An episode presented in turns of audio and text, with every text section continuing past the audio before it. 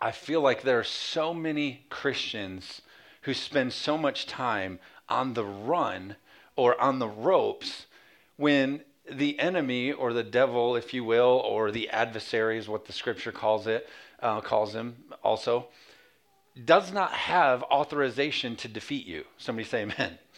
Like the only time you are defeated in life, or the only time that you're beat down, or the only time that you have consequences are somewhere in your life you've allowed an open door that has caused you to, to fall or to fail, and the enemies gain leverage in your life. There is no doctrine of defeat in Scripture that says, though you're, you know, there's no doctrine that says, hey, you're a Christian and you're a believer, uh, but just randomly the, the devil can do this to you, or do, he can come at you, but the Scripture says that the gates of hell shall not prevail against his church.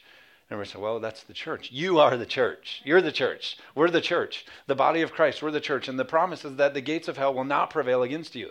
It didn't say that uh, they'll never come against you, because they'll come against you. The more that you're walking with God, the more that you're believing and trusting, the more that you're stepping out into what God has for you, the enemy is definitely going to try to throw things at you to get you out of the game. But the scripture says the gates of hell will not prevail against you.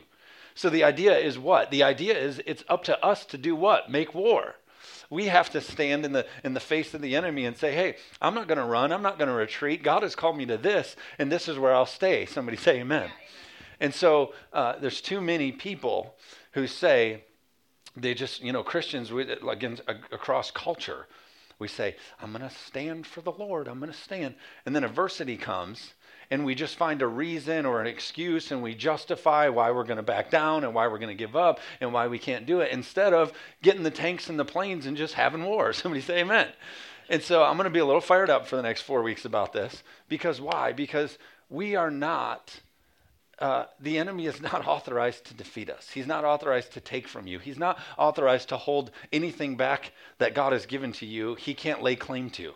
But the problem is, too many of us surrender it with our excuses and with our and we give it right up to the enemy so quickly instead of making war on it. Instead of identifying ourselves with Christ, like we put, and I'll read these scriptures here in a minute, that just say, "Look, God is for us. Who can be against us? That's all I need." Amen. Oh, you guys got to wake up. We're talking about make war. Okay.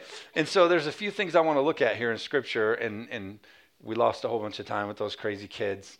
Uh, they're the worst. Those kids always, you know, I'm kidding, obviously. That's the best part. So, um, so I'm going to get through a little bit of this and then we'll just pick up in, a, in another week. But uh, I want to throw these scriptures out to you. These are good for you to hold on to. They're good for all of us to hold on to. I will get a scripture, like my iPad right now, uh, you can have a, a, background wallpaper. So instead of having like the Tigers wallpaper or whatever, uh, I've taken like scriptures that I'm standing on right now yeah, basically scriptures I'm standing on, uh, things I'm believing for, and then words that have been spoken about it. And I, and I mashed them all together. And so every time I flip open an iPad, that's what I see and I'm reminded of. Why? Because I'm making war over that situation. I'm reminding myself, like, hey, this is where I'm staying in this. Amen? And so for you, whatever it is, write some scriptures on the mirror, write these scriptures on your mirror, write them in your car, put them wherever you see them. Uh, so that way when you're tested or when you're in struggle you can go back to that thing and you can say no this i think a lot of times that we've missed it too is like god will speak a word to you or, or he'll inspire you or he'll encourage you and then you don't do anything with it and the scripture that says hey write the vision on a tablet make it clear that you might remember it uh, the vision isn't always a vision of like here's the plan it could literally be that inspiration to you god god opened your eyes to something you had vision so God opened your eyes to something. You're like, whoa, that's a revelation. That could be that same vision that he's talking about. Take that, write that eye opening experience, write the date of it, write the moment of it, make it clear, put it on something you're going to remember, and stick it somewhere that you can stand on it. Amen? Okay, so here's some of those scriptures that you can remember. Ephesians, uh, I didn't give these to you, Doug. You're to be mad at me. But uh, Ephesians 6.12, maybe I did give you this. I don't know. Anyway, Ephesians 6:12 it says this, "For we do not wrestle against flesh and blood, but against principalities and powers." That's the idea of this series. Is that we're not in this to wrestle against our bosses and our coworkers and our thing and this person and like you know, whoever and whatever. No, the, the the battle that we're in, the struggles that we're facing are still in the spiritual realm. There's still, I believe, a devil, and there still is a God and angels, and a there's a heaven and a and a hell. There is a there's a good and evil battle that still takes place. The spirit that was on Goliath when he tried to defy the the armies of God is the same spirit that we face that tries to pull us down with unforgiveness and bitterness and and uh, lust and some of the things that can destroy our lives. Those same spiritual forces are against us. Amen. And so we have to remember in this war, when we set out to make war, it's it's not a war about our coworker or this person or this person. No, it's it's not your ex and this thing. No, no, it's against the spiritual battle that we're facing. And the more that we live conscious of that, I think the more victory we'll see. Amen. The video said this. It said they triumphed over him by the blood of their lamb and the word of their testimony. And then another scripture said, "The Lord will make you the head and not the tail." Our call isn't to be on the run. Our call is our call isn't to be on the run and retreat. Our call is to be on the run head on. Put your helmet down and hit somebody like we would football, right? Like it's football season. That's the call as Christians. We're the head and not the tail. We're the people going after it, not on retreat. Uh, it says, uh, with your help, I will run through an army. With help from my God, I can leap over walls. We all know Philippians 4:13. It says, I can do all things through Christ who gives me strength. In Psalm 46, it says, God is our refuge and strength and ever present help in trouble. It also says in Isaiah, it says, He gives strength to the weary and increases the power of the weak. It didn't say, oh, it increases the attitude or, oh, it increases the mindset. No, it increases the power. Like, because you should be somebody who can stand up and make war. Amen? Scripture we know says, God, uh, greater is He that is in you than He that is in the world.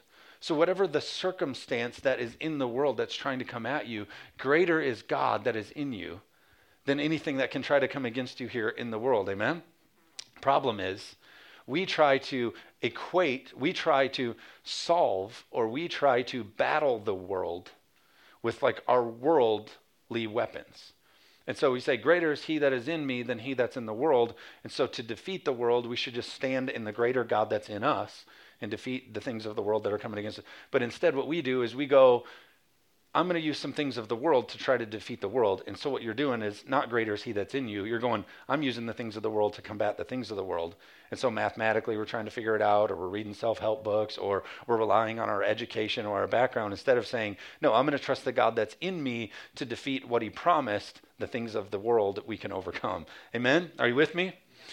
So there's a really cool story about going to war, and I don't know how much time we'll get to. We'll, we'll honor time for you today, but Judges 7:13, Judges chapter 7 verse 13. Uh, you can turn there if you want, but we'll put it on the screen. It says this. It says, "And Gideon had come, and when Gideon had come, there was a man telling a dream to his companion. He said, I have had a dream. To my surprise, a loaf of barley bread tumbled into the camp of Midian. It came to a tent and struck it it fell and overturned, and the tent collapsed.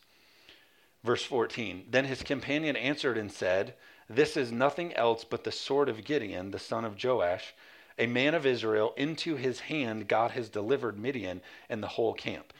Verse 15 And so it was when Gideon heard the telling of the dream and its interpretation that he worshipped and returned to the camp of Israel and said, Arise, for the Lord has delivered the camp of Midian into your hand.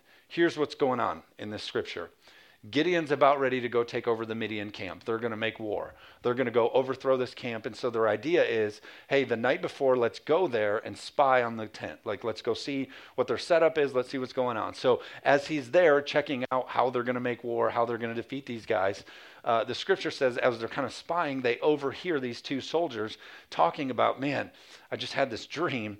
And the dream is of this loaf of barley bread, this symbol, and we'll talk about it here in a minute. Uh, basically he realizes that through the dream, God has delivered this camp into them. Like they're going to have victory. It's going to happen. And so Gideon's all stressed out, which we'll read here in a minute, about going to war. And when he gets there, he realizes that the enemy's having a nightmare about him.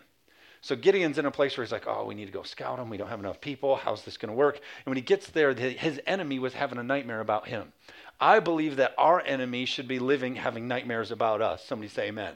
I believe that the devil, I believe that our adversary, I believe that those who come against the church, not talking about vertical church, I mean the church, the church of the body of Christ, not just for, of course, vertical, but the body of Christ. I believe that the enemy should be having nightmares about what we're going to do here on earth. Amen. And so that's what's taking place is here is before he even fought the battle, God had delivered them into his hand. Gideon shows up and realizes that, hey, they're more in fear about what he's prepared to do than what he's getting prepared to do to them. And I feel like that's how we should spend our everyday. Is hey, I, am not gonna. We, we live as Christians like, oh, the devil's gonna get me. Oh, the devil. You talk to Christians like, hey, how's it going? How's the ministry? Well, you know, the devil is coming. We're in a season right now where the devil's really getting us. Why? Right? Somebody say amen. Like, why? Why do we live that way? We should be, oh, it's just another season, just giving the enemy more nightmares. We're loving on people. We're, we're connecting. We're, we're living, right? Who's with me? I believe we've seen enough like demonstrations. Everybody's like, oh, he said demon. what's it? Go, go get the snakes, guys. uh, not going there.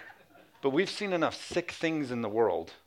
I'm ready for us to have some demonstrations of what God can do, and we'll put the enemy into a nightmare mode. Amen?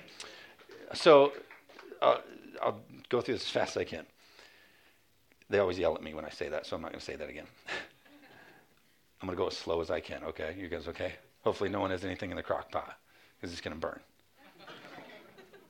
but we got a couple restaurants open on Sunday now in Zeeland, so you'll be okay. Um, so God says this here's the story before we get to the camp part. God tells Gideon, Hey, I need you to assemble an army. I need you to assemble an army, and I need you to go fight the Midians. You're going to take over their camp, and I've given you that land.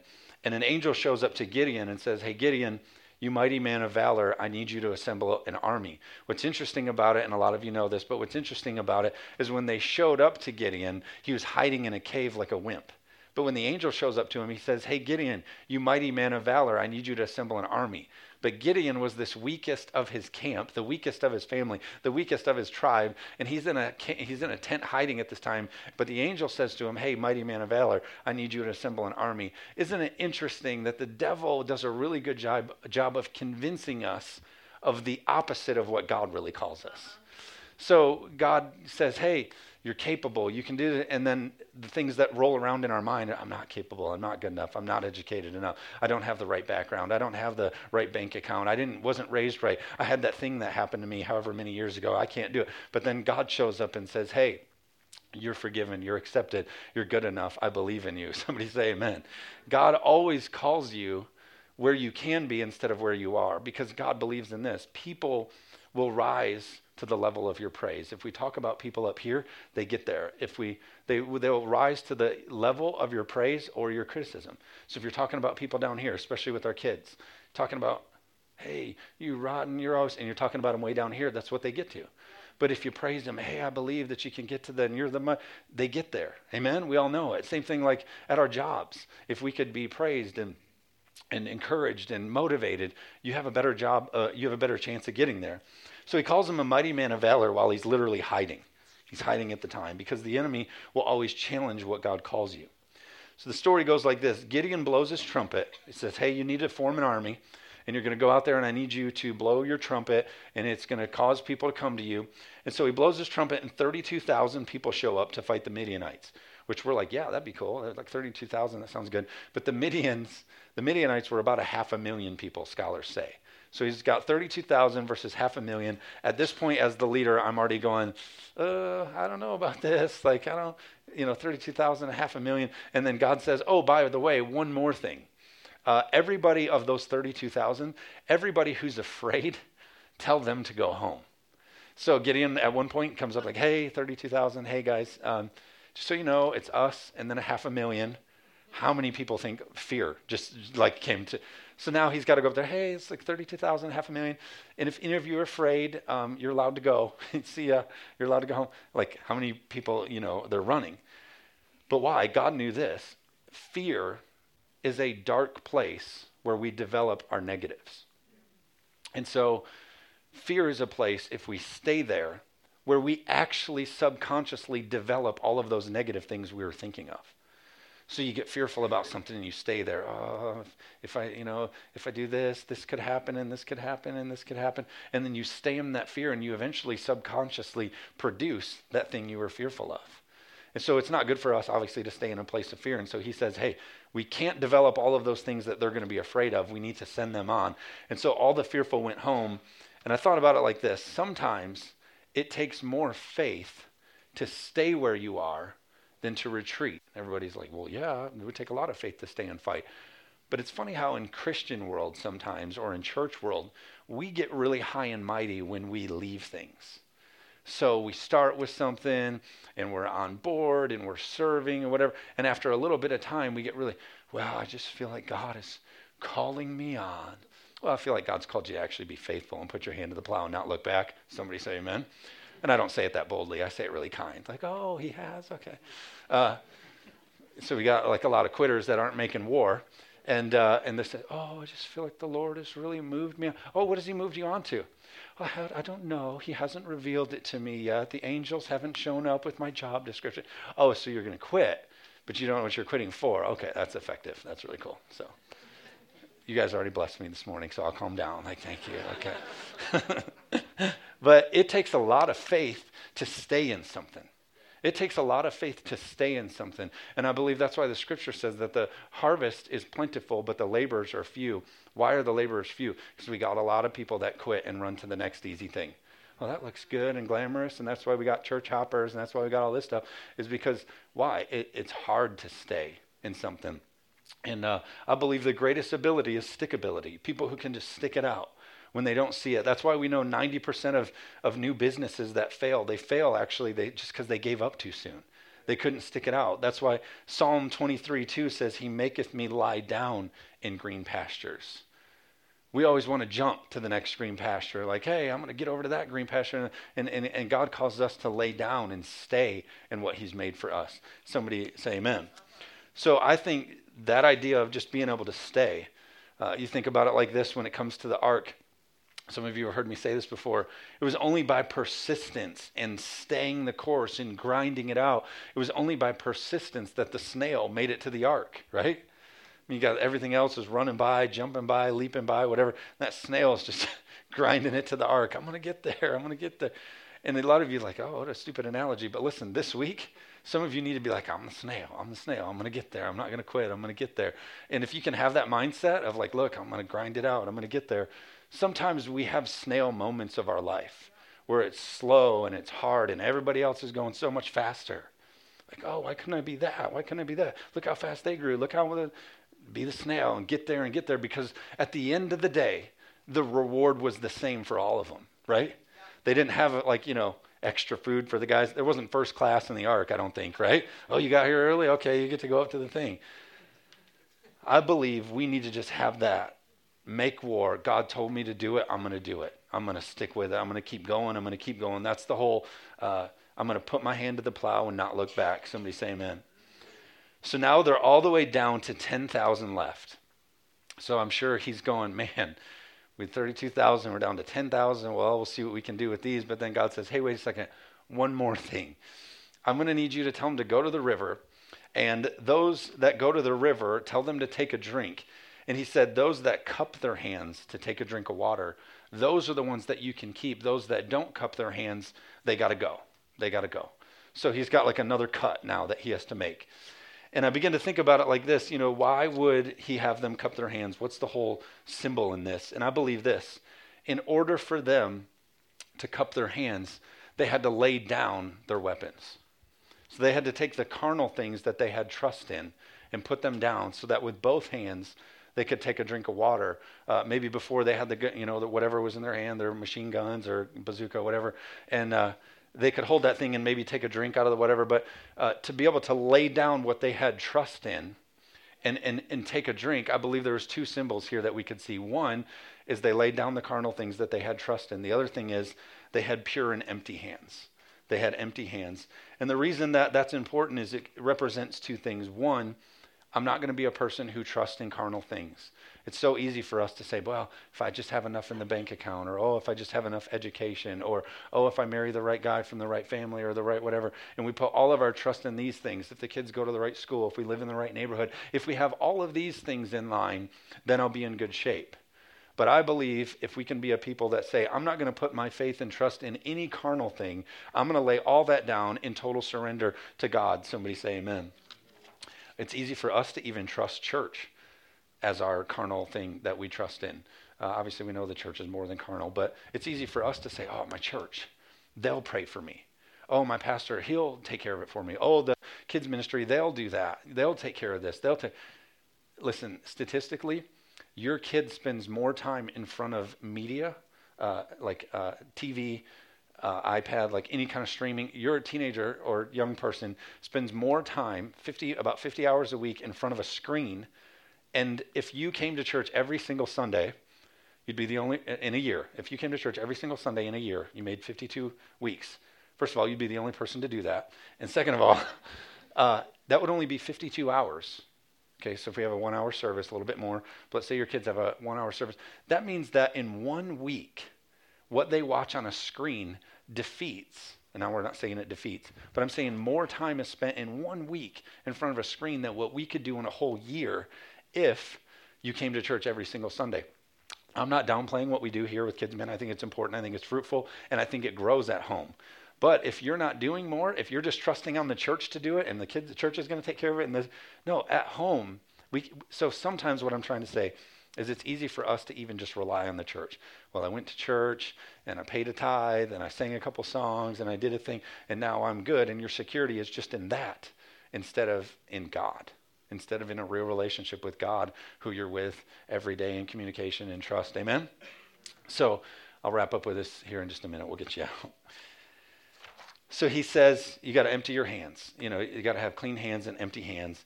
And uh, so they did that. And so, uh, in closing, I'm just skipping through all these pages. Uh, three things he had them do at the end here. DJ, you can come play. I'll just take just a few minutes. We'll be out of here. Uh, three things he had them do last. He gets it down, whittles that number down, and he gets it to this point. He says, Here's what you got left. Here's what I'm going to need you to do. I'm going to need you to have them, I'm going to give them three things. First thing I'm going to have you give them is a glass pitcher. The second thing that's going to be in it is a candle. And so no light, just this pitcher, no candle through it, uh, no light through it. And the third thing is a trumpet. So you're going to get a you're going to get a vase, you're going to get a candle, and you're going to get a trumpet. And then when I have you tell them to, when you give them the sign, they need to throw the pitcher down, they need to break it, and then the light of the candle will shine, and then they need to blow their trumpets of praise. And the symbol here is this if you're going to be a person who is ready to give the enemy a nightmare, you're going to be the person who says, I'm going to live and make war on the enemy. I'm not going to settle for defeat. I'm going to go after it. You got to be a person who's one, like this, is willing to be broken. So I don't like that theology. That's ridiculous. no, you got to be willing to be used by God. And sometimes that breaks away our fleshly desires and the things that, so you got to be willing to be broken. Why? Because when you're broken, like this, it gives you the ability for your light to shine. When they broke the vase, the light shined and they blew a trumpet of praise. Why is that important? Because when you're willing to be broken and let God use you, He can shine. And when you're broken and God shines and you can still praise, people say, Whoa, there's really a God in them. There's really something going on with them. Because I saw that, like, they submit in their life and, and they're willing to be broken, and God's light still shines, and they're still willing to praise Him what's in their life must really be real. Amen? And I feel like for us, that's what it takes sometimes is a, a, little bit of breaking, and then the real light of God can shine in our life, and then we give Him praise through it. Because it's easy, like I said, to come to church or to do this, but here's what I believe ministry in your life, or when you're being leading people or, or, or being the light, ministry that costs nothing accomplishes nothing. It's got to cost you something. You got to be willing to sacrifice. You got to be willing to make war. You got to be willing to go for it. Because ministry that costs nothing accomplishes nothing. Uh, some guys always encourage me, always saying, you know, there's just seasons where if you want the blessing, there has to be some bleeding. Uh, I had a mentor of mine tell me this week, just some hard stuff we're walking through and trying to make decisions on. And uh, there's just no great way to do it. And he said, How do you prepare for a root canal? You don't. you just go get a root canal. Because there's just some things that, like, hey, there's going to be blessing, it's going to be better, but you just know there's going to be a little bit of bleeding. So you can't maybe be like the rest of your friends or be like this or be, there's just, you have to sometimes be different and, and take an extra sacrifice. There's a little bit of bleeding, but there's, there's blessing in it. Uh, I'm not the person who says, oh, ministry, your misery, your misery is your ministry. But, like, honestly, in a way, sometimes the things we have to grind out and just really fight through becomes the thing that when we've trusted it to God, it becomes the thing that you can really use to connect and reach and encourage people. Amen? How many have ever gone through something really, really hard? And you're like, man, I wish I never would have gone through that. Except for years later, you meet somebody who needs your experience and you go, hey, I would go through that all over again just because I was able to help you. Sometimes our, our bleeding, our, our, our blessing and the bleeding, all that, sometimes it all runs together. And I believe if we're going to make war, we got to be willing to do that. We got to be willing to say, put me on the front line. I'm going to stand and fight. We're going to go do this thing because, like we read earlier, God is for you. Who can be against you? We're the head and not the tail. And God, there is no doctrine of defeat for your life. Amen? Why don't you stand?